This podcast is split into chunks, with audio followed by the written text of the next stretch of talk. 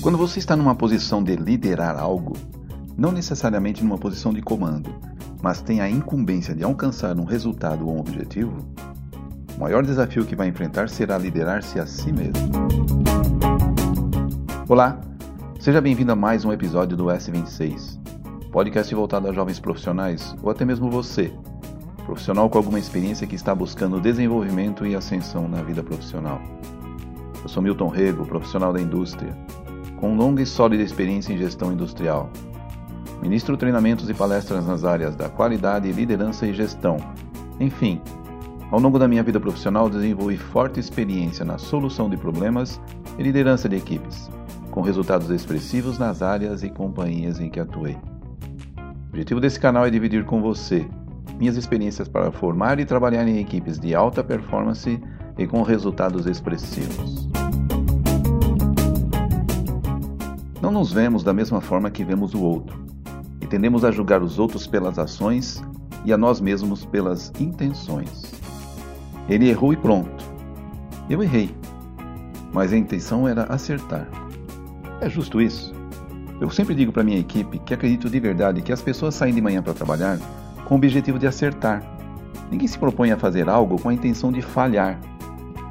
Tenha isso em mente quando discutir a falha de alguém do seu time. Entenda o contexto e pratique a empatia. Você precisa então ser justo com você, tanto quanto deve ser justo com os outros. O inimigo às vezes está dentro de você mesmo. Para liderar-se a si mesmo, você precisa dispor-se a encarar alguns desafios. O primeiro deles é entender que para ser líder, nem sempre você precisa estar na posição de comando. Você precisa ser líder naquilo que faz, não importa o nível da sua atividade. Se você se propôs a fazer algo, seja o melhor naquilo que está fazendo. Quer ser bugueiro? Seja o melhor bugueiro da sua região, do seu estado, do seu país, quem sabe? Isso aqui é uma pequena homenagem ao meu amigo Lucas, bugueiro lá em Porto de Galinhas, ok? Agora, se você está na posição de comando de uma equipe, existem atividades onde o seu liderado é muito melhor do que você. Então, submeta-se a essa liderança. Aliás, esse é o objetivo de ter uma equipe heterogênea. Já disse lá no episódio 17 da temporada 2020 que todo bom líder é, antes de tudo, um excelente liderado. Você precisa ter autocontrole e autodisciplina. Você é que tem o controle real da sua vida. Você não controla a vida de ninguém e ninguém controla a sua. Então, na liderança, você precisa praticar o hábito de tomar decisões coerentes com seu discurso, com seus objetivos, com seus valores. Antes de conquistar o mundo, você precisa conquistar você mesmo. É preciso ter paciência e compreensão. Estar um passo à frente dos outros naturalmente o torna líder, mas isso pode ser muito ruim, porque pode torná-lo impaciente também. Precisa compreender que as grandes realizações demandam tempo, demandam trabalho e maturação, e ninguém faz nada sozinho. Então você precisa dar o tempo adequado à sua equipe para que possam compreender aonde você quer chegar. O objetivo do líder não é chegar antes, não chegar em primeiro, mas levar o time todo à linha de chegada.